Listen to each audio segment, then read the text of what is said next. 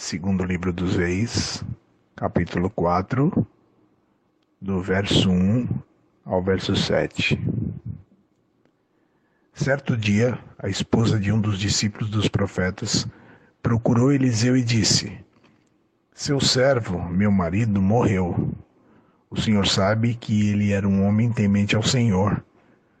Mas agora os credores vieram cobrar as dívidas dele e eles querem levar meus dois filhos como escravos. O que eu posso fazer por você? perguntou Eliseu. Diga-me o que você tem em casa. E ela respondeu: Não tenho nada a não ser uma vasilha de azeite. Então vá a todos os vizinhos e amigos e peça que lhe emprestem muitas vasilhas vazias, disse o profeta. Depois entre em sua casa com seus filhos e feche a porta. Derrame aquele azeite que a senhora tem em cada vasilha vazia e vá colocando de lado as que estiverem cheias.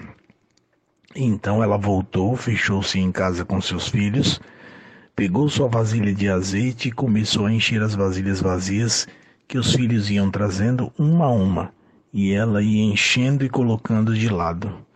Quando todas as vasilhas estavam cheias, ela disse a um dos seus filhos: Traga mais uma vasilha. E ele respondeu: Já lhe entregamos todas, não há mais nenhuma. Então o azeite parou de correr.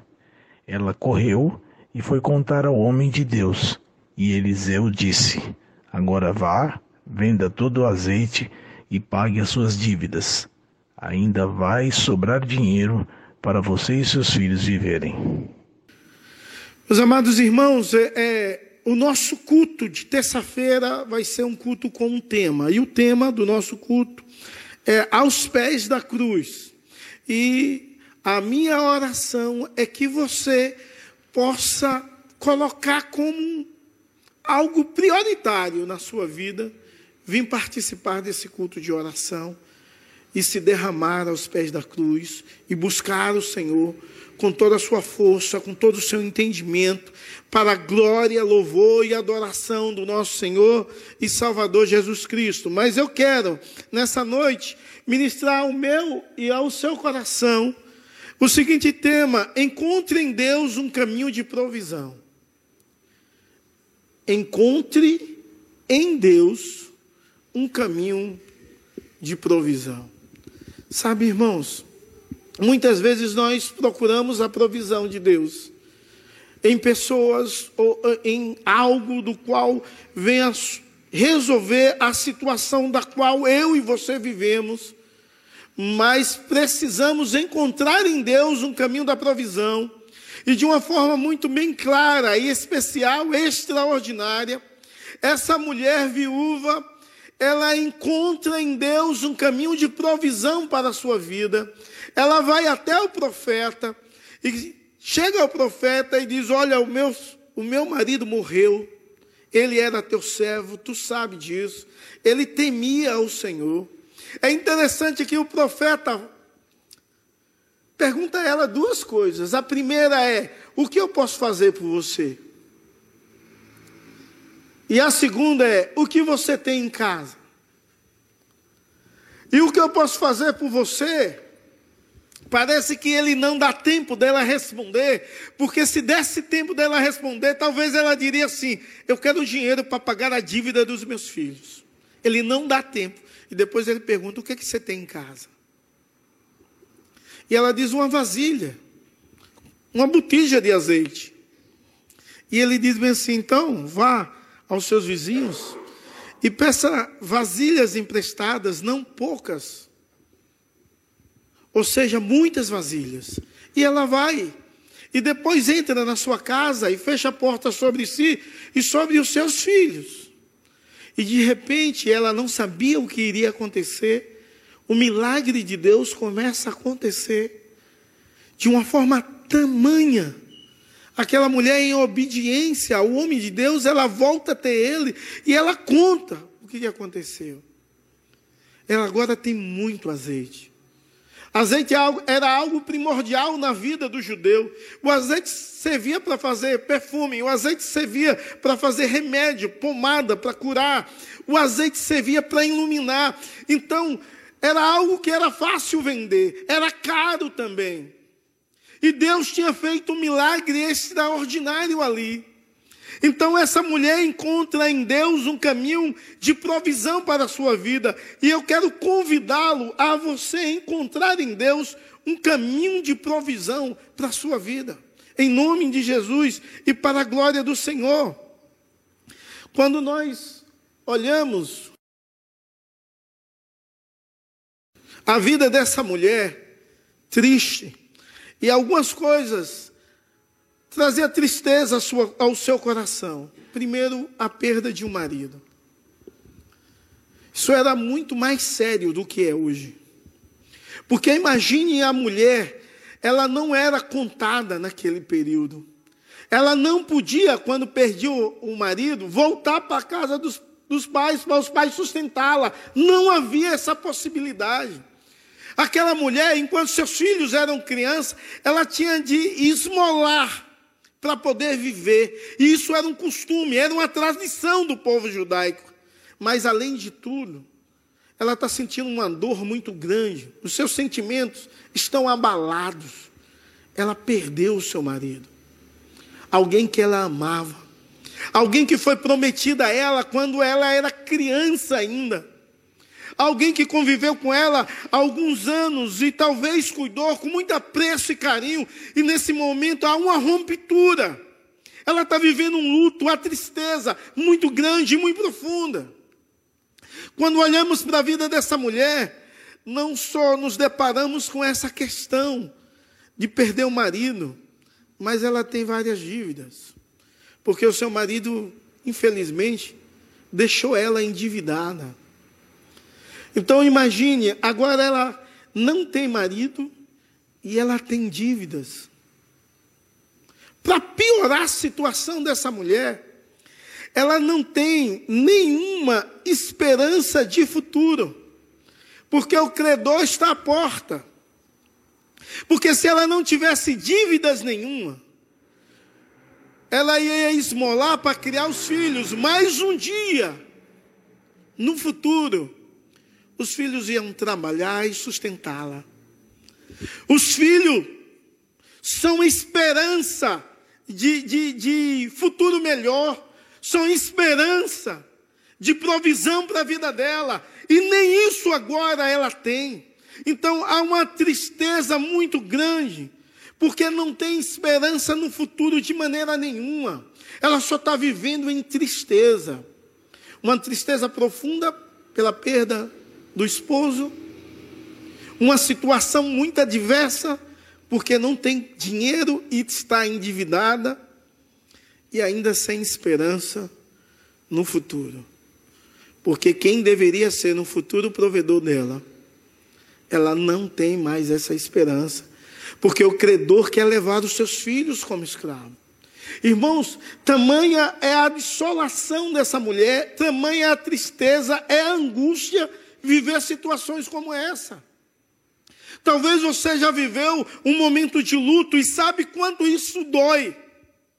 Talvez você já viveu um momento onde as dívidas cegaram de uma forma tal que você não tinha nem como resolver. Talvez você está vivendo um momento onde não há nenhuma esperança para o futuro. Eu quero te convidar nessa noite a você encontrar em Deus um caminho de provisão para a sua vida. Amém? E quando nós encontramos um caminho de Deus, um cam em Deus, um caminho de provisão para a nossa vida, em primeiro lugar, nós precisamos fazer um investimento espiritual. E a vontade de Deus é que eu e você possamos fazer um investimento espiritual. No verso primeiro, ela declara quem o marido dela era. Ela diz que o marido dela é discípulo dos profetas. O que é um discípulo?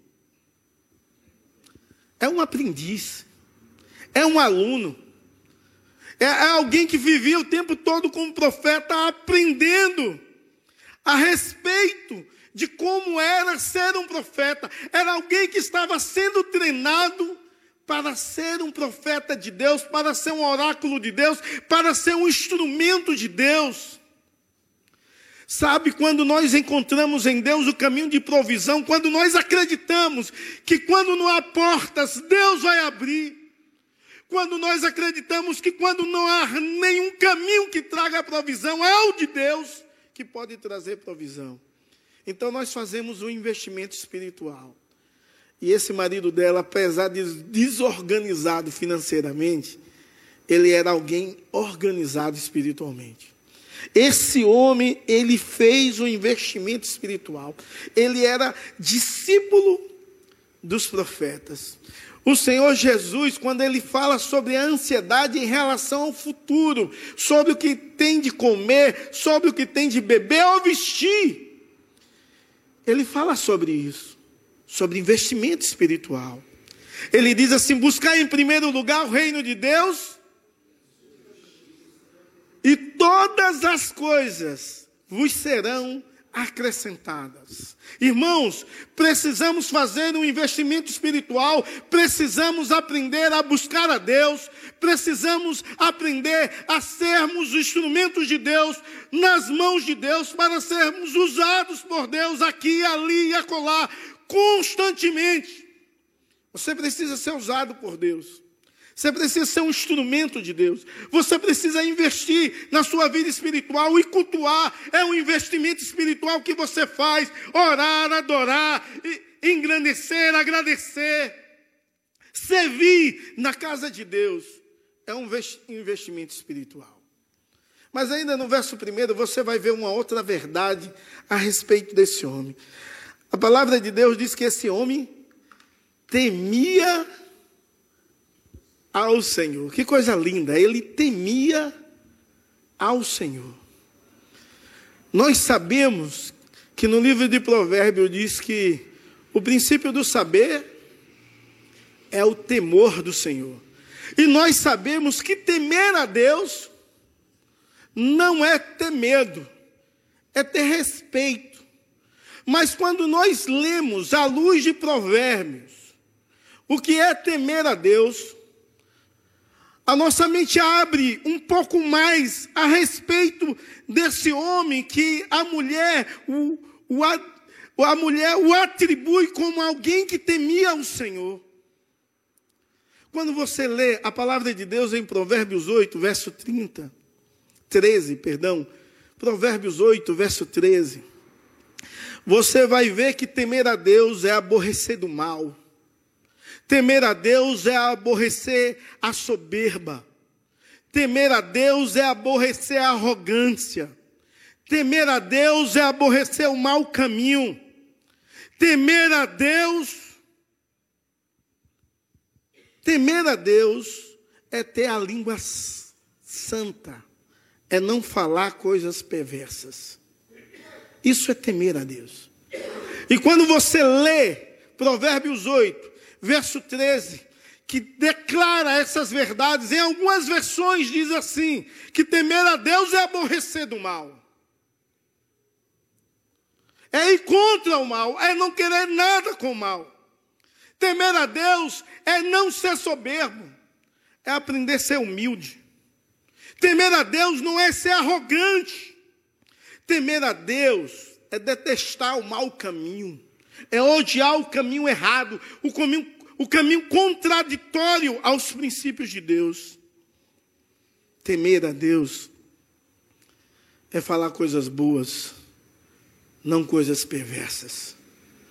E aí o investimento espiritual dá uma elevada imensa, porque entendemos que temer a Deus é fazer tudo aquilo que Deus deseja que devemos fazer.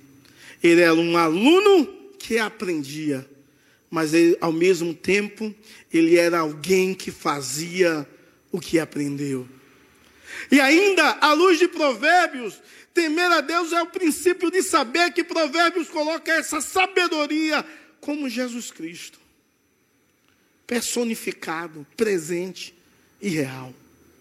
Você é convidado a então se deleitasse nessa sabedoria, entregando a sua vida totalmente a esse Deus. E, e, e, se rendendo ao seu senhorio, vivendo uma vida de humildade, vivendo na contramão do mal do mundo, vivendo com a boca que serve para abençoar, bendizer e exaltar.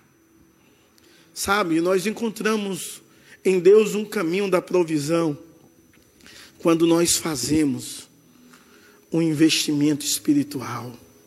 E Deus convida a você que está ocioso a fazer um investimento espiritual de uma forma extraordinária, aonde você possa ser discípulo dos profetas. Alguém que aprende com alguém mais maduro a ser um instrumento na mão de Deus, mas que ao mesmo tempo você possa ser um homem que teme a Deus em todas as cinco esferas citadas por Provérbios. Mas uma outra verdade é que essa mulher, ela é convidada a fazer um inventário da sua vida. Essa mulher é convidada a fazer um inventário. E a pergunta que o profeta faz, a segunda pergunta, é o que você tem em casa. E ela é muito precipitada. E ela diz que ela não tem nada em casa. Mas depois, ao mesmo tempo, ela muda e diz assim: tua serva tem uma botija de azeite. E nós, quando paramos de para analisar o que de fato ela tinha em casa, podemos ver que ela tinha uma botija em casa. Podemos ver que ela tinha dois filhos, ela não era alguém sozinha. Então ela tinha dois filhos, dos quais ela podia contar, mesmo criança na limitação deles, era uma companhia em meio a uma situação caótica da qual aquela mulher estava vivendo. E aquela mulher, ela tinha uma casa. Nós não sabemos se era uma casa alugada, nós não sabemos se era uma casa muito simples, humilde, pequena, nós não sabemos, mas ela responde que ela tem em casa uma botija. Então, sabe, irmãos, muitas vezes, muitas vezes, você tem muitas coisas em casa. E você pede a Deus que haja com provisão naquilo que você tem, ou abrindo uma porta, ou te abençoando. E muitas vezes você tem muitas coisas em, em casa, da qual Deus pode usar e abençoar de uma forma muito especial. É interessante a vida de Dorcas, por exemplo. Quando nós olhamos a vida de Dorcas no Novo Testamento, podemos entender que Dorcas era uma costureira, uma costureira e talvez ela só tinha uma casa, linha e, a, e um agulha ou mais de uma, ou agulhas. Só isso. Mas quando aquela mulher morre, a cidade inteira clama a Deus. Para Deus ressuscitar aquela mulher pelo serviço dela prestado. Tem muitas vezes que nós nos queixamos. Ah, não tenho roupa, e vai abrir o guarda-roupa, tem tanta coisa. Tanta coisa. Meus amados irmãos, nós temos um costume de murmurar e de ser precipitados em responder. O que você tem em casa? Eu não tenho nada. Depois ela disse: uma botija. Sabe, Deus quer usar o que você tem, Deus quer usar você, Deus quer usar os dons, os talentos dos quais Ele te deu, porque Ele é um Deus todo-poderoso, Ele é um Deus do milagre, Ele é um Deus do impossível. O profeta não fez uma pergunta à toa. O profeta faz uma pergunta direcionada por Deus, porque ele é oráculo de Deus, ele é a boca de Deus. E graças a Deus por isso. Então, precisamos entender que com Deus, até as coisas mínimas podem se tornar algo extraordinário e grande. Mas uma coisa nós também aprendemos quando nós encontramos em Deus um caminho de provisão para a nossa vida, nós aprendemos que precisamos fazer conexões relacionais. No mundo empresarial, a ideia de conexões relacionais é muito forte. O povo diz: você tem de ter muito network. Mas geralmente, quase nós não falamos sobre conexões relacionais em meio às questões espirituais. E conexões relacionais são boas, porque Deus nos chamou para amá-lo sobre todas as coisas. Mas amar o próximo como a nós mesmos. Deus nos chamou para que você vivesse uma vida de comunhão, de unidade com o seu irmão. Deus te chamou para que você tivesse uma relação com o povo dele aqui na, aqui na terra. E ele diz àquela mulher assim: pede vasilhas vazias, emprestadas, não poucas, mas muitas. E manda, e manda ela pedir muitas vasilhas. Agora imagine se aquela mulher, as vizinhas, brigava com as vizinhas. Fosse uma crente enjoada. Ela ia receber alguma vasilha emprestada não ia só na cabeça, porque não ia ter ninguém querendo emprestar ela. Diz, eu vou emprestar essa mulher. Essa mulher é uma perturbada, é uma perturbadora de Israel, perturba todo mundo aqui na rua, critica tudo.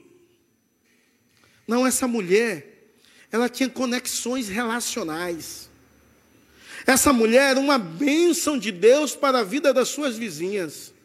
Irmãos, precisamos, como homens e mulheres, sermos bênçãos de Deus. Aonde quer que Deus nos colocar, nós precisamos ser bênção de Deus, canal de Deus para abençoar outras pessoas, porque a via de mão dupla, em uma hora você precisa. E se você não tiver humanamente a quem você recorrer, por causa do seu padrão, da sua forma de viver e de pensar os seus relacionamentos. Então você é convidado a entender que em Deus há um caminho de provisão e Deus deseja que você seja um ser relacional. Deus deseja que você seja uma pessoa que desfruta de muitas relações, graças ao bondoso Deus e Pai do nosso Senhor e Salvador Jesus Cristo, e por isso essa mulher conseguiu muitas vasilhas com as suas vizinhas. Sabe por quê, irmãos? Porque ela tinha uma boa relação. Imagina aquela mulher saindo de porta em porta e pedindo duas, três. Não, eu tenho quatro aí, me dê as quatro.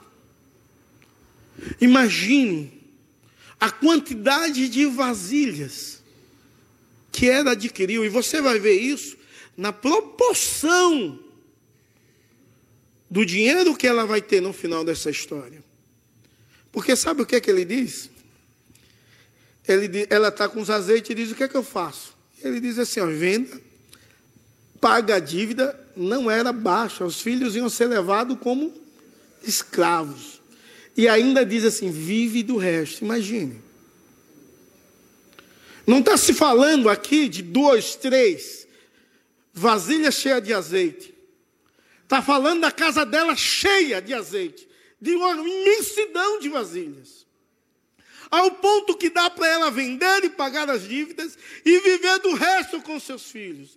Está falando de um milagre extraordinário e gigantesco que irá acontecer. Encontre em Deus o caminho de provisão para a sua vida.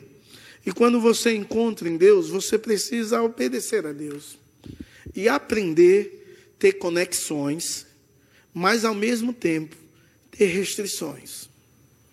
O profeta diz: entra na sua casa, fecha a sua porta sobre si e sobre os seus filhos. Ele está colocando restrições. E nós precisamos aprender a ter restrições. Nós precisamos aprender que no caminho de provisão de Deus é necessário aprender a fechar a porta para algumas coisas que tem atrapalhado o milagre de Deus acontecer.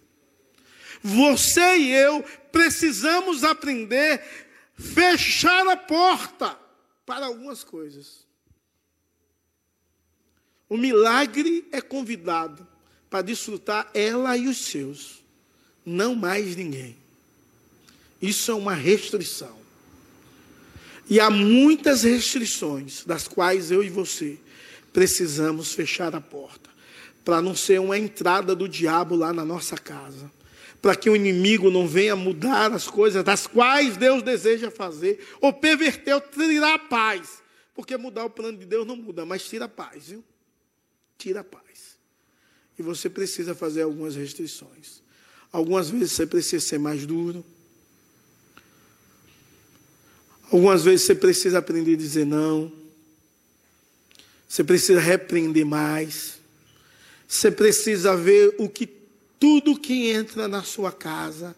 Ah, meu pai, ele é um dominador, minha mãe é uma dominadora, não, tem problema. Que o filho pense agora. Porque depois ele vai ver diferente. Impõe a limite. Tenha restrições na sua casa. Mas, em, em último lugar, encontre em Deus o caminho de provisão para a sua vida. Viva o milagre da provisão de Deus. E esse verso 7 é um verso lindo, que ele diz assim: Então ela foi e contou ao homem de Deus, e ele diz: Vai e venda o azeite e pague a sua dívida, e você e seus filhos vivam do resto. Que coisa. Vivam do que sobrar. Que coisa maravilhosa. Meus irmãos, quando nós desfrutamos do milagre da provisão de Deus, esse milagre é tão grande e grandioso que dá para resolver as nossas situações do passado, do presente e do futuro. E o que o profeta está dizendo aqui é que o milagre de Deus está resolvendo a situação dela do passado, do presente e do futuro. A provisão de Deus e o milagre de Deus é tão grande tão grandioso que tem o papel de nos remeter ao que Cristo fez na cruz.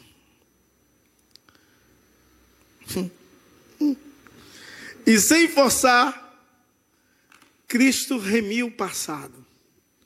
E o que é remir? é pagar. Cristo pagou um preço pelo meu pecado. Ele remiu o meu passado. Romanos diz que nenhuma condenação há para aqueles que estão em Cristo Jesus. Porque eu fui perdoado, a minha dívida foi cancelada, a minha dívida foi paga pelo Senhor e Salvador Jesus Cristo. O que esse profeta está dizendo é: pague a dívida do passado. Mas eu e você não precisamos pagar a dívida dos nossos pecados, porque Cristo já perdoou na cruz do Calvário. Então eu posso adentrar diante da presença de Deus, lavado e remido e sem dívida em relação ao pecado, porque Ele me remiu. Mas quando eu encontro a Cristo, eu encontro nele não só um caminho de milagre da provisão, ou um caminho para a provisão, mas eu encontro nele esperança para o meu futuro. E talvez você está aqui e já aceitou a Cristo. E vive essa esperança, mas talvez está com a sua alma abatido por causa de um, alguma situação. Eu quero te dizer que o seu Deus é o mesmo é o Deus que nos dá esperança no futuro. O Senhor Jesus, Ele está aqui, querendo mudar a sua história, transformar a sua vida, como mudou a história daquela mulher. Olha o sofrimento que ela estava. Ela estava enlutada. Ela estava cheia de dívidas. E ela estava sem esperança. Cristo está aqui querendo fazer um milagre, transformar a sua história e trazer esperança à sua vida. Amém? Se você crê no milagre de Deus, antes de passar a pedir de oração, você vai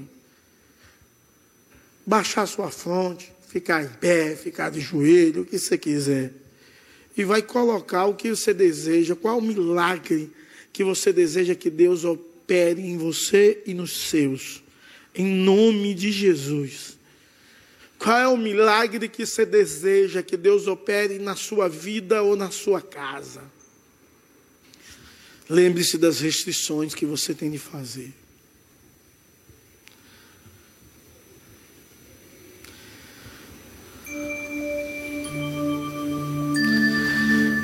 Senhor Deus Todo-Poderoso, Deus, estamos aqui, ó Deus, como teu povo,